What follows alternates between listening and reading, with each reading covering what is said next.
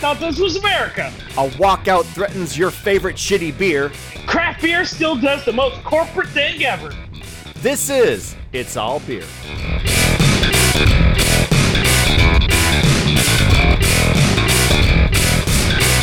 Welcome to It's All Beer. If beer news were contained in a massive 30 barrel fermenter, we are the valve that's about to fail spectacularly and knock you over with a sheer volume of inform- in- information to the light of the entire internet.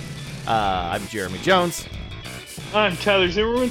I mean, that is a good description, especially since we kind we both came with a good amount of stories today. Like, So you saw that video then?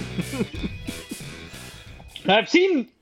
I don't know if I There- seen the video you're referring to. I've seen videos of like valves getting broken off by forklifts or This was failing. This is one of the most spectacular ones. It, it, I first started saw it appearing on the on the usual. There's like a couple of Instagram uh, accounts that are basically beer fails.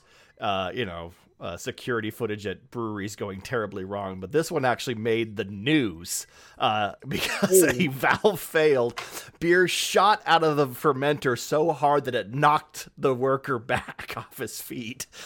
he scrambled up and then is like trying to There's no way to stop it. And then you notice. I was gonna say every video I've ever seen like this, you see him attempt to fight back, and then you see like the look of defeat come across their face as they step to the side and just watch the beer slowly pour out. the video didn't like get to the resigned portion of it but the, there there is a there is a state it's amazing and by the way if you're if you're at all in the industry you've probably involved been involved in some mess and there is like this instinct to try to fix it try to stop it but eventually your brain just kicks in you're like uh, it's hopeless man just let it go. I I still remember the time I finished when we were working together at the shop, and I finished cleaning one of the lines, and I was getting ready to put the faucet back on, and you coupled the fucking keg, and I got Yeah. sprayed with grapefruit IPA from Laughing Dog Brewery, good times good times and I was like, Jeremy. Just holding my hand over the the hole, just getting sprayed. Let's. This video was like I gotta go look it up. This video was like I don't know what the guy was doing, but all of a sudden something fails. Beer shoots out of that. He gets blasted backwards. He scrambles to his feet, and then yeah, tries to adorably like stop the Oh, beer, yeah. which you might. Yeah, I'm like, you're not gonna. I, I also Uh, love watching the Firkin fails where they don't hit the faucet in hard enough and it shoots out, and then they try to shove it back in, but it's just spraying beer everywhere. uh, what are you drinking today? Well, I am drinking the Melange or Melange from Fremont Brewing. It's their 2023 release. It's a barrel aged cuvee. Um, and it just says an exclusive blend of barrel aged spiced out and porter. Uh, comes in at 10%. Damn, so so hitting it hard tonight. Yeah. Well, I saw it. It's from October, but I was like, huh, I never saw that I think I before. saw it either. So you should really talk to your rep who distributes Fremont. I would love to. we'll go into you and I will talk about that later. Yes, yes, we will. Um, I got myself uh the revision. There's people wondering what the fuck are they talking about. Uh, it's a thing. Don't worry. Don't worry about it. Revision. I got the revision cross pollination, uh, a a collaboration that revision did with uh uh with someone I've forgotten. Now this is gonna be a great episode. I keep on words just leave my brain. Great Basin. Um, oh. Uh, is it bad that I forgot both of those were still even around? Revision and uh, Great Basin. Yeah. How do you forget? You you know Revision's still around. Yeah, but I, I mean, I couldn't tell you what a recent beer of theirs is. Yeah, you could. That's just they're, they're kind of on rotation. They got social fermentation. They've got Disco Ninja. They've got this one, cross pollination. There you go. Now you got one. Um, it is. Uh, it's a hazy IPA, and uh, uh, I picked this up because uh, there will we'll be talking about hazy IPAs uh, soon enough. But before we get into that, uh, Tyler, do you want to start us off tonight? Yeah, um, a Republican lawmaker in Tennessee is trying to take all that is good and holy out of America and just take a staple out of the American beer culture. Um, Ron Gant uh, is the main sponsor of a bill going through the Tennessee House of Representatives that has been dubbed the cold beer ban. Uh, it's made national headlines, and um, while the final version of the bill is still being drafted, after the blowback, it is not going to include any language now that prevents the sale of cold beer. Originally, when this bill was proposed, it was going to ban the sale of cold beer in an effort to discourage drinking and driving. And not like drinking and then driving, like drinking while driving. I assume when they say we're banning cold beer, I'm it's they're talking about something. I think, correct me if I'm wrong, but they're talking something uh, similar to uh, Indiana's law or what Indiana's law used to be. I haven't checked up on it recently, but at some point in time, I mean, you can buy cold beer, like you can buy cold draft beer, but if you go to a supermarket or a gas station and find the beer section, it's sitting there on the shelf just at ambient temperature. Is that what they're Correct. Okay. Yep. So he, his original idea would have banned refrigerated beer from being sold in gas stations and retail store. Um, fellow Tennessee lawmakers called him out on social media. That's an One- easy pick, yeah. Oh, one of them goes, "Thank you all. Have a good weekend. Have a cold beer on me," said John Ray Clemmons, a Democratic House caucus chair. Uh, and then another, the lieutenant governor of the state, said, "Next, they'll be outlawing hot coffee, I guess." I mean, that is a giant gift to uh, anybody that's e- either running directly against them or uh, running uh, uh, uh, on the opposing ticket because that's Oh yeah. uh, but for Ron Gant, he said his desire was simple: it's to eliminate the temptation of drink, driving drunk. He said, "Why do we make it so easy for the bad actors to have access to alcohol?" Um, I, I, I he This is is aware you can so drink it if it's. to- He's aware you can drink it if it's not cold, right? well, I'm like, uh, the people that are willing to drink a beer driving down the road and, and like are the bad actors you're referring to. Do you really think it being cold or warm is gonna stop them? Also, I don't know Tennessee, all right, but But I have, I can make some inferences. But how many people are getting pulled over in Tennessee while actively drinking a beer in the driver's seat? Usually Right. it's just somebody coming home from the bar with a few too many. It takes it it, it takes a uh, uh it it takes some it's a ballsy move to be chugging while driving, uh, and to be caught doing that is something so stupid. I assumed it didn't happen outside of Texas. Uh, Louisiana, it is legal to drink a beer while driving, as long as you're below the legal limit. Used to be legal in Montana too, actually, until I believe like two The cows voted against it. The what? The cows voted against it. I it was fairly recent that you could that that it was that it was yeah perfectly legal again as long as you were under the legal limit you could be driving down the road in Montana drinking a beer. But Um, but he was doing this. Uh, one of the main reasons is he got hit head on and almost killed two years ago by an alleged drunk driver.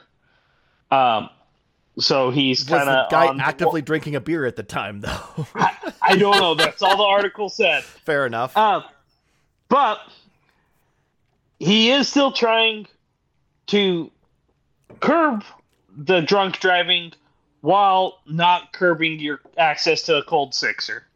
Um, he came out to say, I do not want to infringe on law abiding citizens or be unfair to businesses. So you're not going to pass this then. Um, I say well, you weren't going to anyway. yeah. Uh, his other proposals now include a deep study into drunk driving statistics. Um, he, the language of this bill would require the Tennessee Impaired Driving Council to develop a comprehensive report uh, along with recommendations to combat uh, the increase in drunk driving fatalities that they the state of Tennessee has seen. Um, Alcoholic Beverage Commission would also uh, release a report about alcohol and its effect on Tennesseans, uh, and they would work with uh, law enforcement to streamline responses to fatal crashes involving alcohol and trace where the offender obtained their alcohol from, and if there are frequent offenders of this store has sold to X amount of drivers getting and drinking and driving, uh, they could potentially lose their liquor license. Uh, or limit the number of drinks someone could purchase at a bar if you don't prove you have a sober ride lined up. I mean, all the all, all those fair enough, I suppose, and a lot more effective, I should think, than we're just not going to keep the beer cold. that'll yeah. learn. That'll teach them. Like anybody's gonna go. I was gonna drive down the street about 100 miles per hour while chugging that, but ah, it's warm. Guess so I'll I guess I'll geez. just go with the fifth of whiskey that I can drink neat. so, uh, so Jeremy, you got anything better than uh, trying to get warm beer? Uh, not really. No beer, no work news now. Wait, shit, flip that. Okay. Uh, this week, 400 Teamsters at the Molson Coors Brewery in Fort Worth walked off the job. It started on Saturday, and it precluded. They took our jobs. No, they just walked off with the jobs. Oh. Oh. Um, nobody's doing the job. They stole our jobs. There, there's just nobody's doing it. It's just it's you don't know. You, you, there's not a lot of striking going on in northern Idaho, is there? actually, I, Actually, I read. Uh, uh, I actually, uh, uh, I, I turn. It turns out uh, uh, a, a, Northern Idaho has a, a, a very interesting socialist history. But um, long story short, look up the Dynamite Express, and and, and and I think his name was Big Bill Hinckley uh, uh, some little nuggets from uh, of of Idaho lore. But anyway, that's neither here nor there. Uh, uh, precludes the official strike deadline that's looming on March 1st. That's likely to affect not only most most of uh, Molson Coors, but also Anheuser Busch. Um, the latter strike, uh, the one against Anheuser Busch, is the union said was pretty much unavoidable at this point. This comes at a time when Molson Coors, especially, has been reporting record sales and profits. Last week, it reported uh, 1.5 billion profits uh, in 2023, up 29% from a year earlier. Or to, que- or to quote CEO Gavin Hattersley, uh, quote, last year we achieved the highest reported top and bottom figure in the history of our company which is great until your workers are looking at your quarterly earnings and their paychecks and they're seeing one skyrocket and the one uh, not. And your request for being more... fl- flattered than fucking Kansas. uh, your your requests for money get met with faraway stares and vague statements about profit margins and market returns and transcendental flea booties, um, along with the assertion that those are all real things uh, that they need to be concerned about. Uh, they just keep talking until they their eyes roll back into the head and they you go away. Um, in light of record profits, the union claimed that the company's offer was insulting, um, offering less than a dollar an hour wage increase for the workers.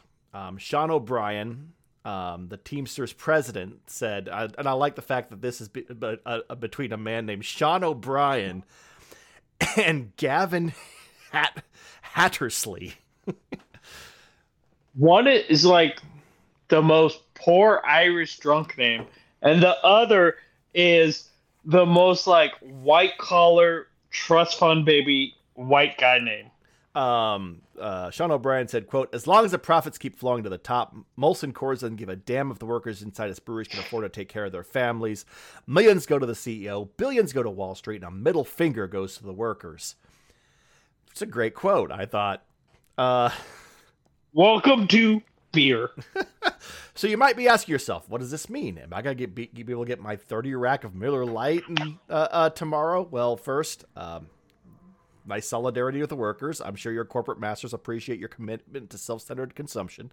Uh, and second, uh, yeah, actually, it's probably not going to lead to many disruptions at all. Um, of the 30% or only 30% of Molson Coors' uh, workers are union, and most of those are at the three Canadian facilities.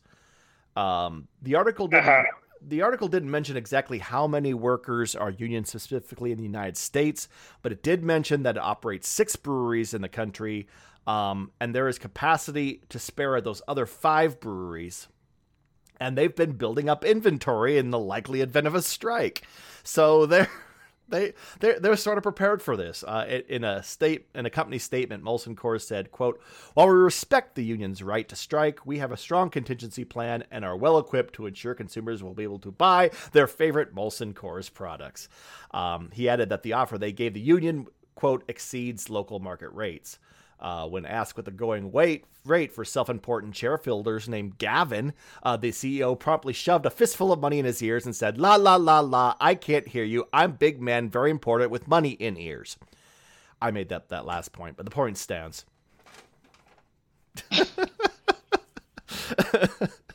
Every big beer company is run by a name, man with a douchey name. That's what I'm learning. Because it's all upper class white dudes.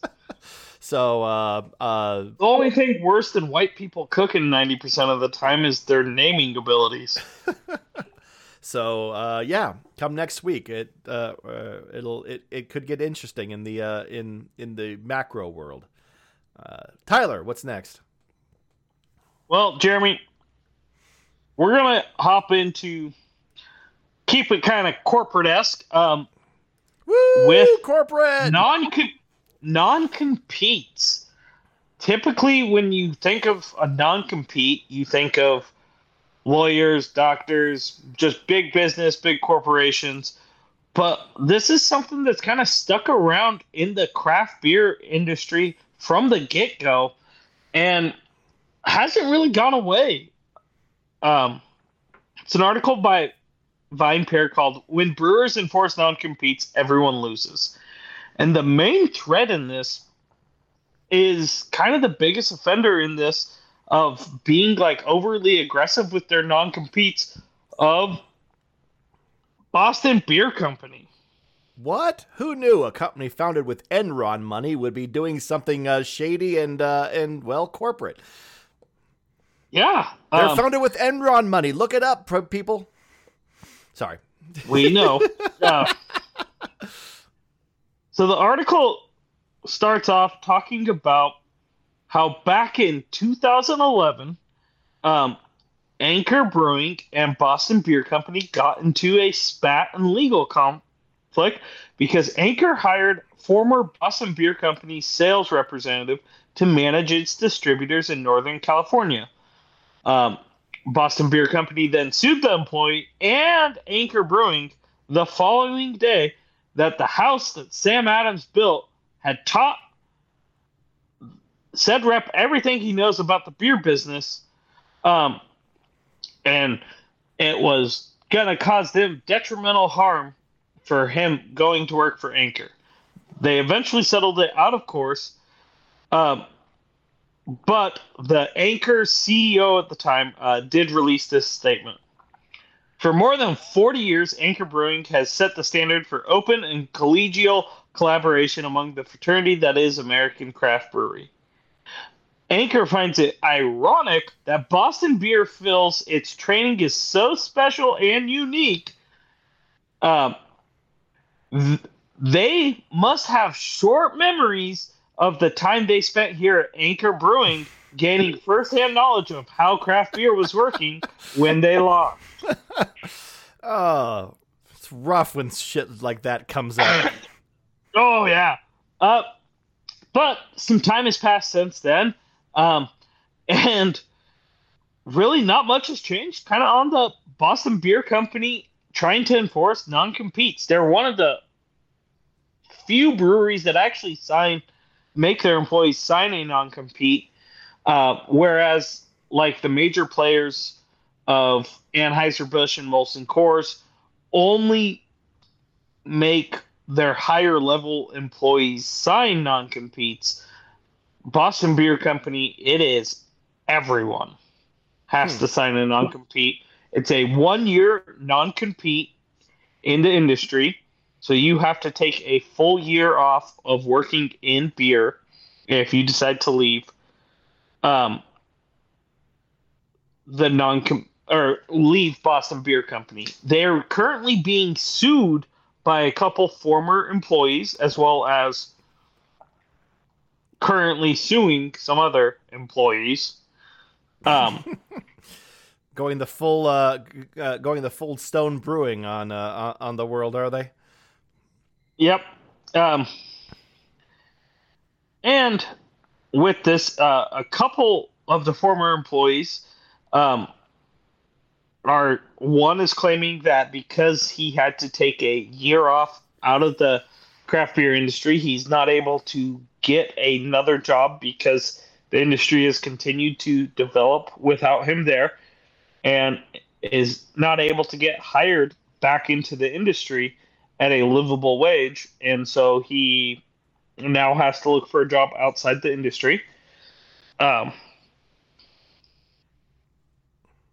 with this, it's there's a couple people in this article that they actually interview uh, with professors that are experts in this field, and they bring up how the whole uh, defense of this helps protect customer goodwill and protect confidential information is basically just one giant crock of horseshit. No, do tell. uh, and how? Yeah, uh, wait, wait. Are you cynically suggesting this is just a ploy to to uh, uh, to enforce their will on employees that find they have will have little uh, recourse ex- uh, to even quit and uh, have to leave the industry altogether? That way, they can kind of do mm-hmm. whatever the fuck they want in in the first place.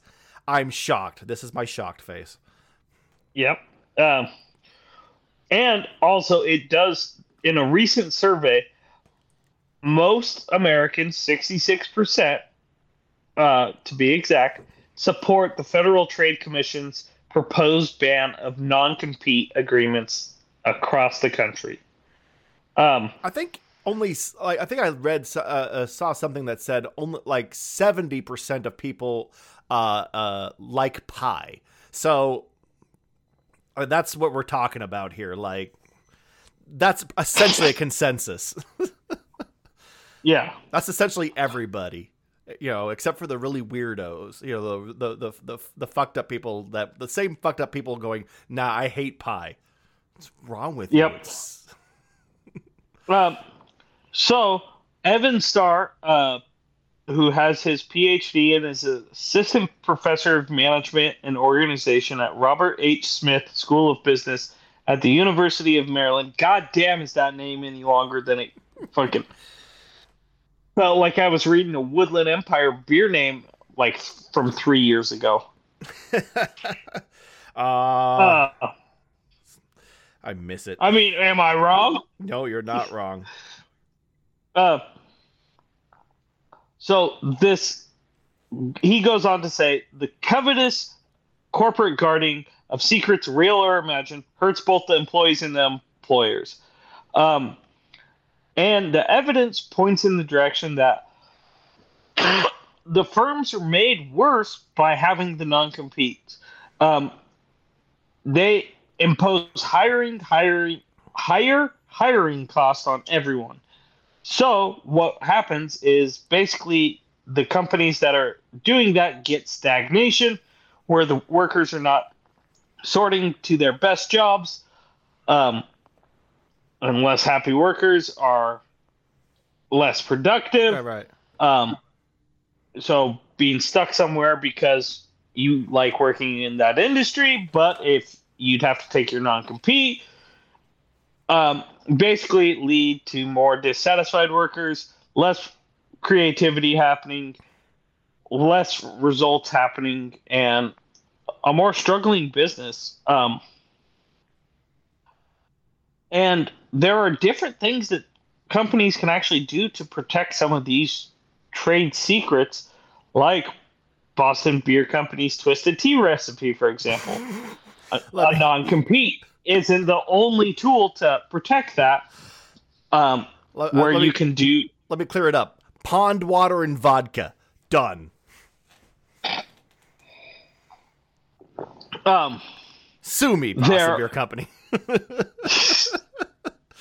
uh, but what can happen is if someone does, there are non-disclosure agreements that they can um, put in place that and non-solicit agreements where you couldn't sell the recipe or use that knowledge to help prevent but you could still get a job working with another company in the industry but if they were to release something that was identical then they could come after you violating your non-disclosure. So it still gives the employee freedom, but protects the company.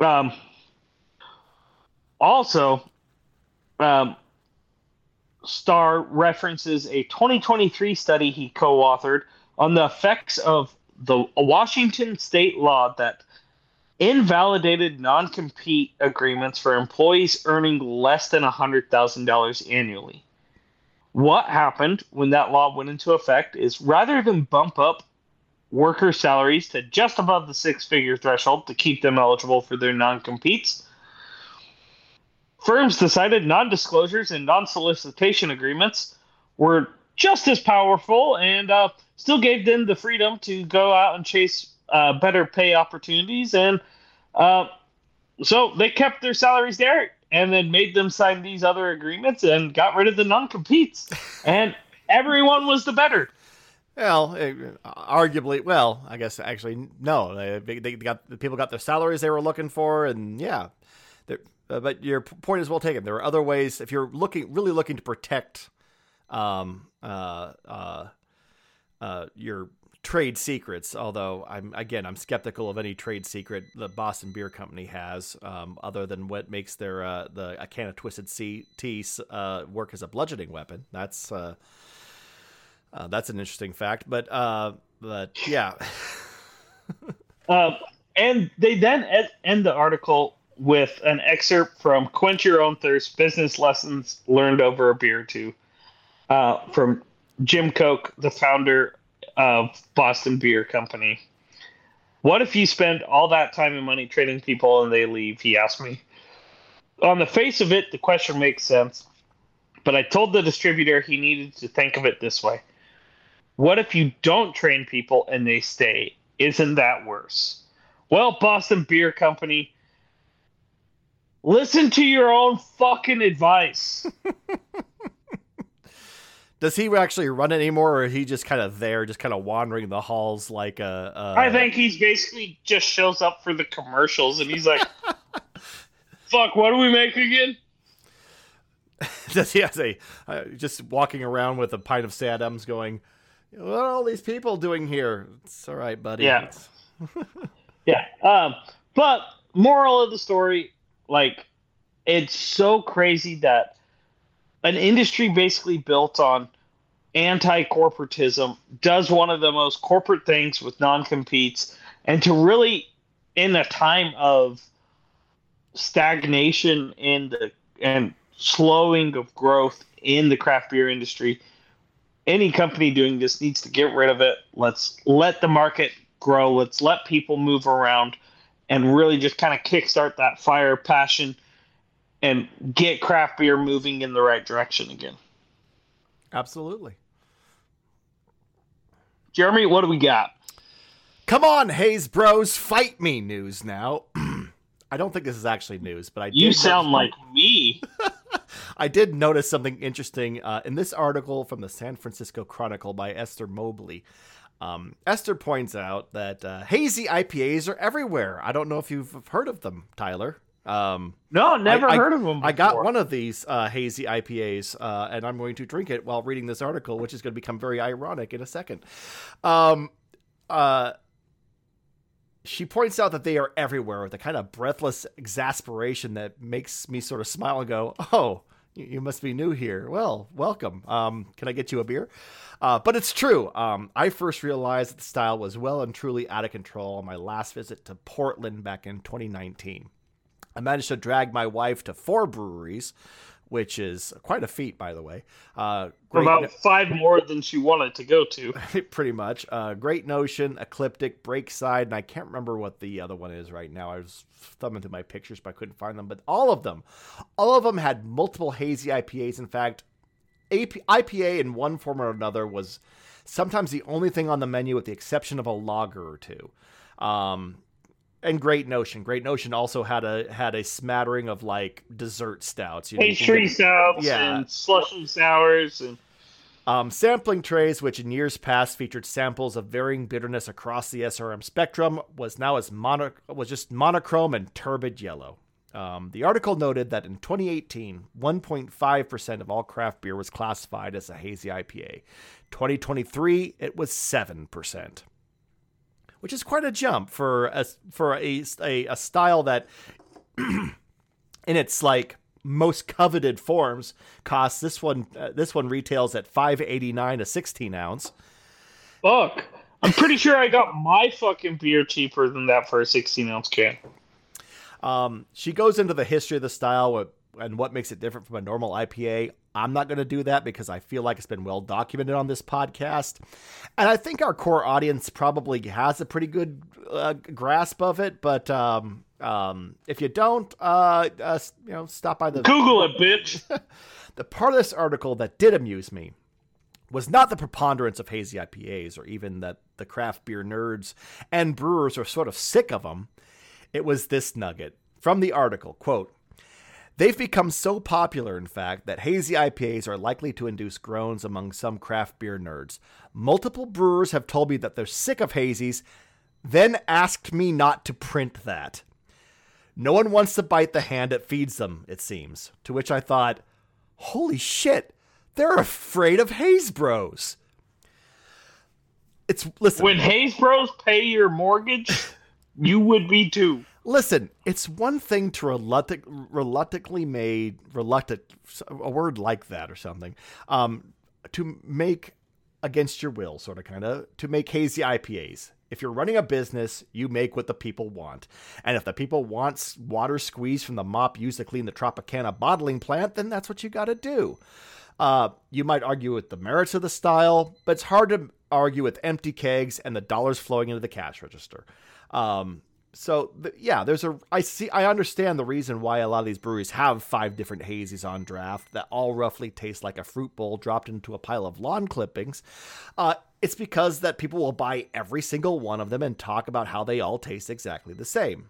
I can't fault that. And, and literally, you could just brew the same beer every time and put a different label on it, and they're gonna fucking defecate themselves trying to get it but afraid to put their name to a quote, saying that one is tired of a style that has completely saturated the, saturated the brewery scene. Like, the fuck do they people? What do they think is going to happen if they let slip that they think hazy IPAs take like a mango farmer's sweat sock? Are they going to be inundated with dazed, beardy white guys who wear stocking caps in fucking July, raising their beflanneled fists in outrage? Is the relationship of their clientele so perilous that mere suggesting that there are, are in existence beer styles that don't taste like a diabetic tangerine's blood sample might leave the tap room completely empty as everyone has a massive collective existential collapse? Is this industry honestly being held hostage at forced at uh, the gunpoint of public opinion to relentlessly produce and reproduce and re-reproduce the same beer that looks and smells like the dregs of a Ziploc baggie of prison hooch? I don't know. That's that seems. I'm just I'm I'm here for all the analogies of hazy IPA. I, I I'm trying to see how many you got. So keep going. I got three more. Preach, brother. I got three. I got three more because I've decided that I'm, I'm not a channeling my inner Southern Baptist. Mm-hmm. I, Amen. I'm not afraid of the haze, haze bros, all right? And I'm and I'm gonna make it clear right now. Hazy IPA tastes like the kind of candy you would placate you would use to placate a three year old, assuming that three year old instantly transmogrified into a 30 year old with a lumberjack fetish. Hazy IPA is what you would get if you if you went to a deranged psychotic and said, "Make me something that tastes like your mind." Hazy IPAs taste like a Mandarin Orange's suicide note. Send your comments to it's all beer at gmail.com. Uh, you can also leave a comment on our Facebook page. Come at me, Haze Bros. You turbid motherfuckers. uh that that felt uh, that felt uh, uh and, and now I'm gonna drink my hazy IPA. Normally, I'm the one who gets on a soapbox about something like that. So it was actually really. That's why you like getting me riled up. It was really refreshing. Isn't it fun to see it from that angle? oh, it is. No, to be fair, Except you didn't have enough blood vessels popping in your forehead. the thing is, is I'm not really angry about hazy IPAs. I don't drink a lot of hazy IPA. Well, I drink a lot of hazy IPAs because I taste them for work. But if I'm out and about, I don't tend to drink them because eh, meh. But uh, but it was that was a lot of fun, and uh, we'll see if uh, uh again. I'm I'm trying to let's pick a fight. let's do this. uh, Tyler, what do you got for us? Well, Jeremy, what goes better with a beer than a shot of liquor? Um, let's see. Um, Busty Redhead. Well, uh, okay, you got me there. Uh, yeah, but a shot of liquor is less likely to stab you in your sleep. This is So- true. yeah, and easier to get a hold of too. I don't know. Uh huh. But uh, this is an article from Tasting Table that is the 12 popular beer and a shot drinks from around the world. So I figured let's take a walk down Degenerate Lane and uh, see.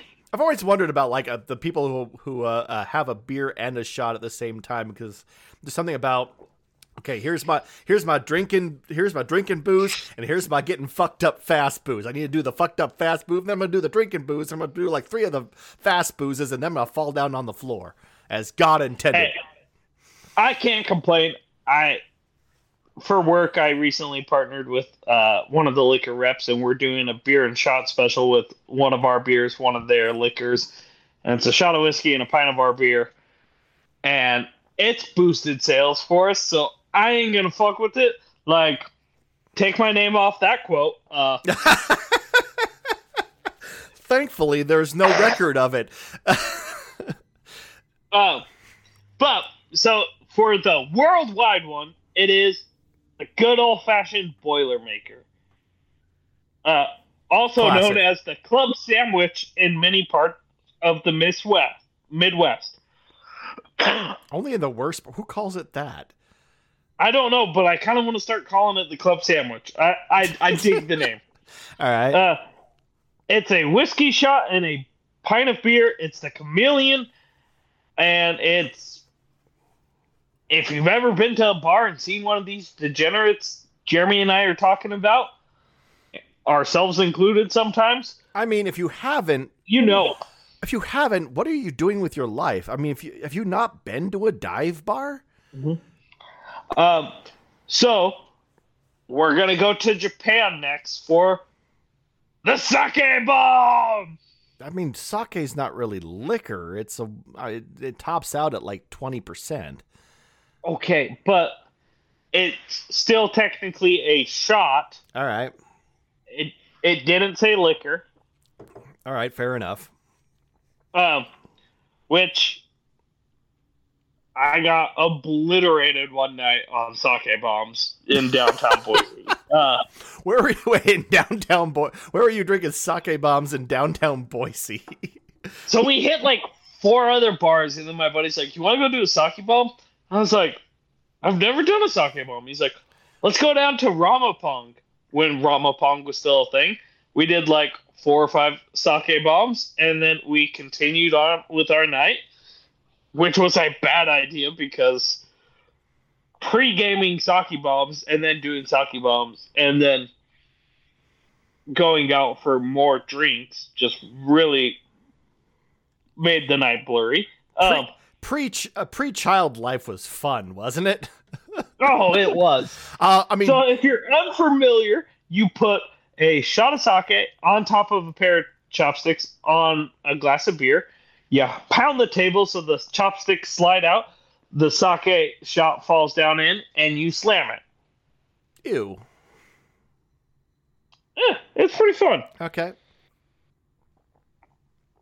Next up, we're going to Scandinavia, and they the shot sick- and beer What do these sick motherfuckers come up with? aquavit and a beer chaser. So Why would, you, particularly, why would you pour cologne in your goddamn beer? What is wrong with you, Viking motherfuckers? I have I had no clue what aquavit was. I have no Like, idea what it have is you either. Had it? Oh. No. So, um, particularly in Denmark, uh, enjoying aquavit with a meal is a beloved tradition. It's a flavored Scandinavian spirit, typically infused with caraway, dill, or coriander. Ew. It holds the title of the national drink of Scandinavia, and it's enjoyed during festive occasions like midsummer or Christmas. It's typically served along some hearty dishes such as pickled herring and meatballs. Um, it helps aid in digestion after Helps cover up the flavor of those two things with something even slightly less Uh, repulsive. However, recently the youth, the Scandinavian youth, uh, have discovered an inventive and more quick and effective way to enjoy the national treasure. Instead of food, with each in between each sip, the aquavit is paired with a beer as refreshing and aer- as a refreshing and aromatic chaser. Usually a light lager or pilsner. Uh, helps cleanse the palates between sips of this liquor uh, enhancing the overall drinking experience. So, I mean, I guess my argument would be, um, it's I I I I think that drink could be instantly improved by removing the aquavit. But I don't know. Maybe I'll like, maybe I'd like it. I, I I'm it, some of those like bitter um, some of those like bitter digestive like drinks are starting to grow on me. Maybe it's an old age thing. I'm uh, it's an old Uh, man. the the closest I could think is like how in craft beer, Underbergs have become all the rage. You do Yeah, a shot at Underberg. Underberg is but- still repulsive. That is not a Oh, I'm sure that is repulsive. If you drink it so you can eat pickled herring, like really Um, really but- compl- really complements the flavor. Yeah, that's not a good thing for either of those. yeah. So next we're going to Korea with Pukatunju, Pukanu. I don't know. So nice to hear you try to pronounce things. And really, anything. I mean, Korean uh, Yeah. is the least of your worries, I should think. So, uh, apparently, this is the Korean drinking ritual that epitomizes that the strongest bonds are forged, forged over shared laughter and spilled drinks. Uh, it involves dropping a shot of any liquor into a glass filled with beer, creating a fizzy explosion of flavor and a story to tell. They don't even fucking care. They're just like, just anything. Those Anything and anything. those sick motherfuckers Let's get fucked drop some tequila in. yeah. I've and Oh. also a friend of mine. I don't know what they uh, the same thing exists in Korea, but a friend of mine brought back some liquor from China, and I shit you not that it tasted like a laundry basket, and not a Well, fresh it one does either. say for it does say for an authentic experience, try it with soju, a clear distilled spirit from rice and grains. It's one of Korea's most popular beverages, and exa- insanely affordable. So I'm assuming it doesn't taste good. Affordable does not usually translate into into delicious. Next, we're going to the city of brotherly love, unless you root against their team, Philadelphia. Ooh, ooh. Uh, there is. Oh, let me guess what theirs theirs is. Um, you take a beer, and then you punch somebody in the mouth, and then their whatever blood and teeth fall into the beer. That's what you drink. Close. So, if you pay the $5 tolls across the Franklin Bridge, you can walk into almost any pub, slap $4 on the bar, and ask for the citywide special.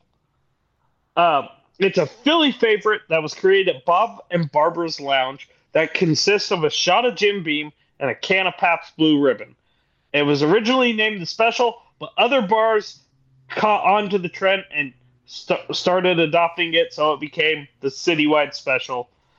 Um, and apparently, you walk into any bar and ask for the citywide special, and you they'll hand you a shot of Jim Beam and a PBR. I pa- part of my two things. Number one, part of me wants to try this, and the other part is Philadelphia is exactly the kind of city that would like just tell the rest of the world this, so that every once in a while someone comes into a bar and does this, they laugh, beat the shit out of them, rob them blind, throw them out into the street. Yeah, uh, that that that checks out. You're not wrong. Uh, I'll wait. For So- someone, you try it first, Tyler.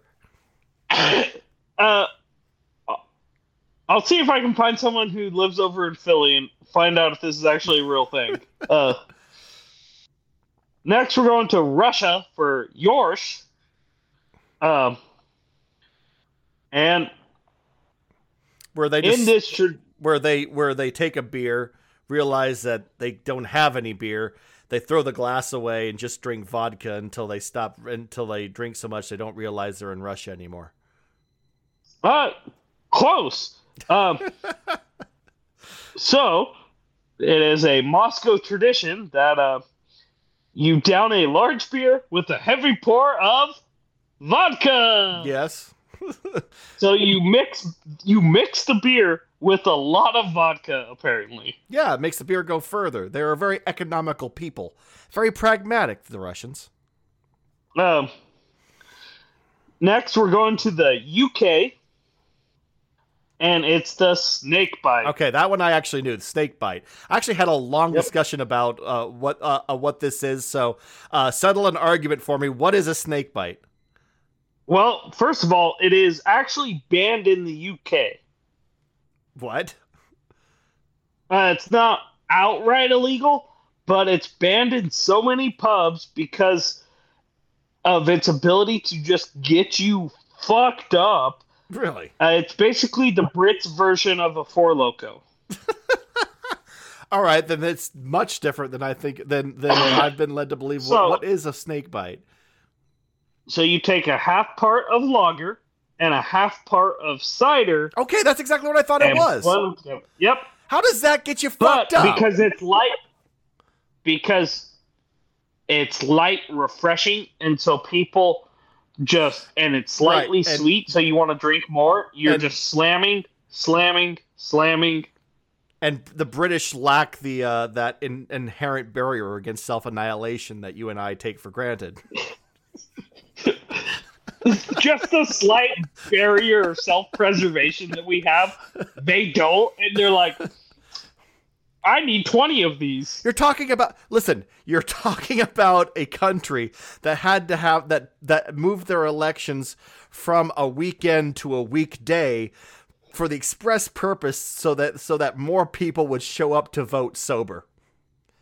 Their, their, their predilection for for fucking themselves up so great that the, the choice to, needed to be removed from them.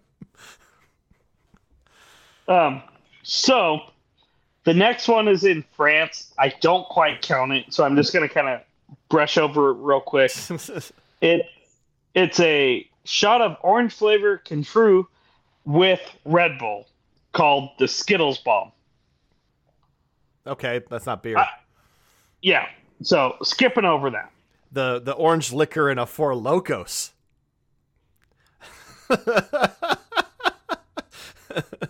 Next up, California with the Corona Sunrise. I hate it already. Um, so it thank the tequila sunrise. Um, I it's won't. a cocktail made with tequila, orange Oh, juice, and grenadine.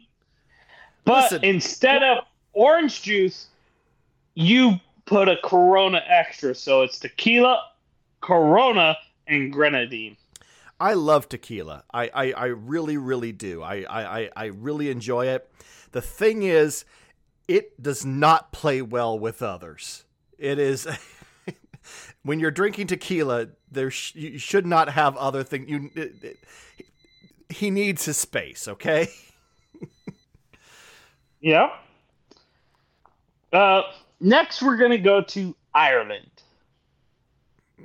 Jeremy, would you like to guess? Oh, let me think here. Um, it, well, uh, I'll t- if it's if it is a if it's an Irish car bomb, I'll tell you no, do not do that in an Irish pub. No, I know that. I knew a guy at. I was at a fraternity conference, and a guy was like, "Yeah, I was in Ireland this summer, and I ordered an Irish car bomb." And the bartender looked at me and said, "We don't have any of those, but we got a 911." Poured two shots of 151 and lit them on fire. and I was like, "Oh, damn!" That must be a joke. All because I have because because the same thing happened to a friend of mine. Basically, that same story. Although it was just two big shot. Glass. He didn't light it on fire, but it was like that's the twin towers, you motherfucker. Um, so this is uh, the Dublin drop. So it's a Dublin stout and cream. Uh, Irish cream in the bottom of a shot glass. Layer Jameson on top. Drop it into a shot of Guinness and chug it. Uh, no, because that's gonna make the Irish cream curdle, and I disagree with that. That is fucking wrong. Yeah. D- fair enough. But Listen, I, I, I realized immediately that any drinks that can that that will cause things to curdle are an abomination and should be refused. that is not correct. Next we have Jesus, the more? spaghetti. We've heard about this one. We've talked about this one, haven't we not? Yes, we have. This is for Italy. So the spaghetti, if you don't remember, is uh, Aperol, a shot of Aperol, lemon juice, and a Miller High Life. And the final one, I also don't count because it's the Jaeger bomb with Jägermeister and fucking Red Bull. And was like, that's not fucking beer.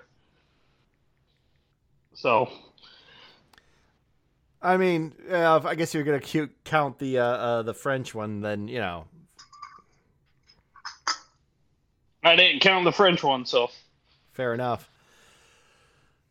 Jeremy, take us home. Oh, we're not going home anytime soon. We're going uh uh we're we're going into we're going to a bad place. Tyler, um I think um I think uh, it's it's fair to say that we we love beer here uh like a lot. Um to the point of obsession maybe. So it is n- it is in that spirit that I asked Tyler, have you ever wanted to fuck a beer? No.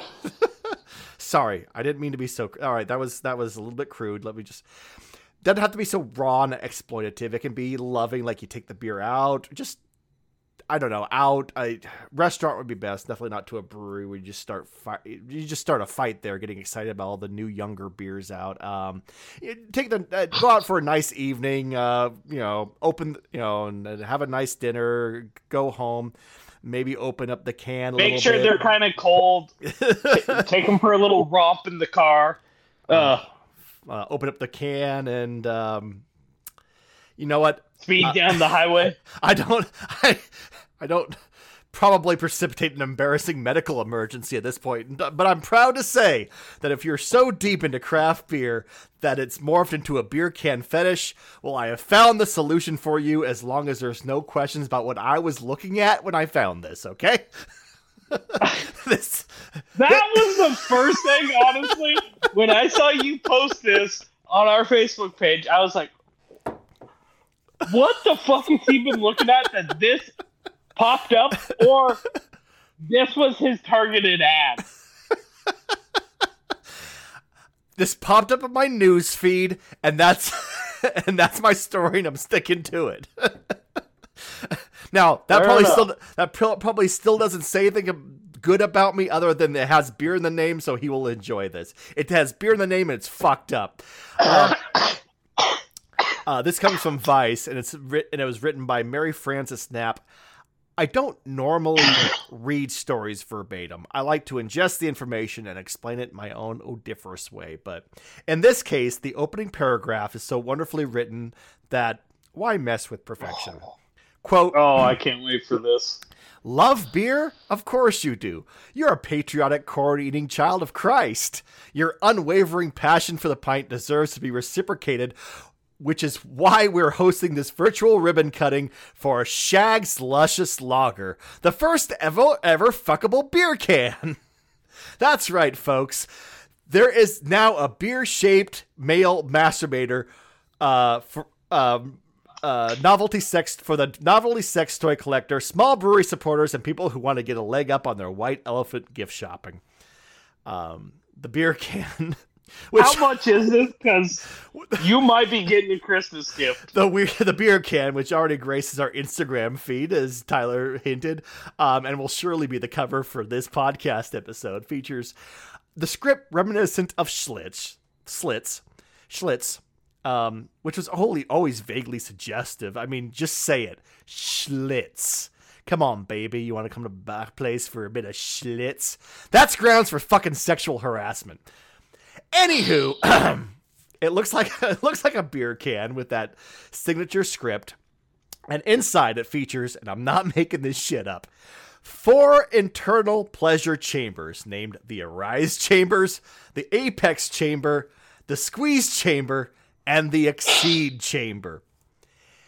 They're they really missed a chance here, not calling it like the mash tun, the boil kettle, the ferment, uh, the fermenter, and the bright tank.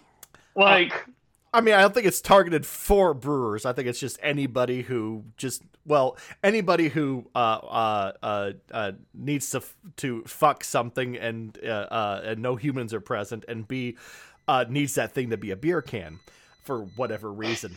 Um, I just thought it was a very male thing for the chamber that is designed to quote get you over the finish line every time is called the exceed chamber. Yes, you have fulfilled your biological requirement into a piece of silicon that looks like a beer can. Way to exceed expectations. our ancestors would fucking kill themselves. Just a little window into the frail male ego, male ego right there. Yeah, I exceeded. Uh. Anyway, it retails for thirty three ninety five. If you have a beer can collection and wish to hide your fuck toys in playing sight, go for it. Or don't. Uh, um, you know, j- just be all. Yep, that's the beer can I fuck. This is gonna be an expensive gag gift. Uh, flash forward. Because I want to buy it for one of my coworkers and just not tell them what it is. just wait till they have to open it in front of. An, it, I don't know. Would they open it in front of the company or in front of their family? Probably. Company wide elephant. just like just looking at, and they just, probably they just look at that, and they look directly at you. It could've been- Actually, at my work, I'd probably be third or fourth something. Uh, unless they're aware of this podcast, in which case your your, your, your, your suspicions just went up. I'd still probably be second. Oh, but that, uh, but uh, there you go. Uh, a, a little, little something to get you over the finish line. Tyler, do you have anything else for us? I don't. All right. Well, this has been It's All Beer. Um, Haze Bros, come fight me. You can do so at our on our email at uh, it's all beer at gmail.com. Um, got Or call the sex toy company and ask them why they made a lager, not a hazy IPA for you to fuck. Coming, s- slap a hazy IPA label on it. Coming soon in more ways than one.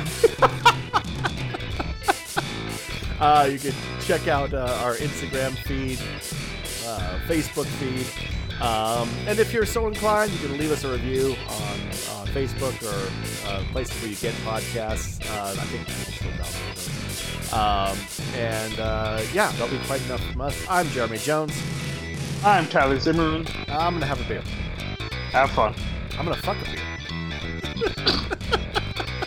God help you.